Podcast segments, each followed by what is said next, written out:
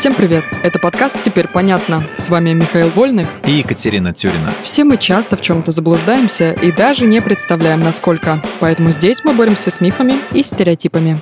Мифы про Эйнштейна и Нобеля – меня всегда поражал тот факт, что самый знаменитый физик на свете был двоечником. Дай угадаю, в школе ты был тем еще лоботрясом, и пример Эйнштейна вселял в тебя надежду однажды резко поумнеть? Типа того. Но ну, разве не забавно, что даже гений с трудом учился, а потом вырос и создал теорию относительности? Вот только слабая успеваемость Эйнштейна – не что иное, как миф. У него были блестящие оценки по естественно-научным дисциплинам и математике, он умел играть на скрипке и прекрасно освоил латынь и греческий, хотя и не любил эти предметы за необходимость необходимость много зазубривать. Единственное, что давалось ему не так хорошо – французский язык. Ну, не во всем же преуспевать. Как этот миф вообще мог уйти в народ, если аттестат Эйнштейна сохранился? Завистники хотели очернить?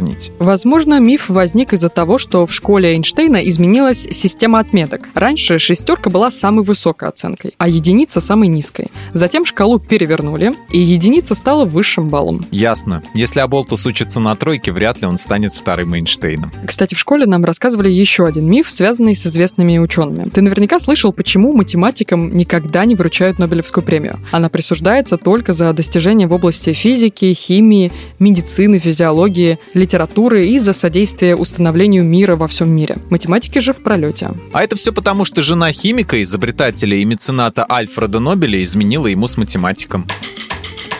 Ага, и это миф. Это забавная легенда. Но ее правдоподобию немного мешает то, что Нобель никогда не состоял в браке. В некоторых вариациях мифа жена заменялась на невесту или любовницу. И последняя у Нобеля действительно была австрийка по имени Софи Гесс. Но нет никаких доказательств, что она вообще была знакома с математиком Магнусом Митте Клефлером. А ведь именно ему приписывают связь с любимой женщиной Нобеля. А такая версия замечательная была. Любовный треугольник, интриги, скандалы, расследования – Объясни тогда, почему Нобель не включил математику в свой наградной список. Есть несколько версий. По первой, он учредил призы только для тех областей, которые его интересовали.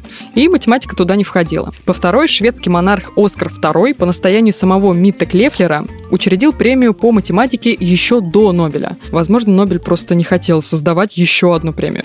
И третья версия. Изобретателя больше интересовали полезные с практической точки зрения исследования. А математику он считал слишком теоретической, областью знаний. Теперь понятно.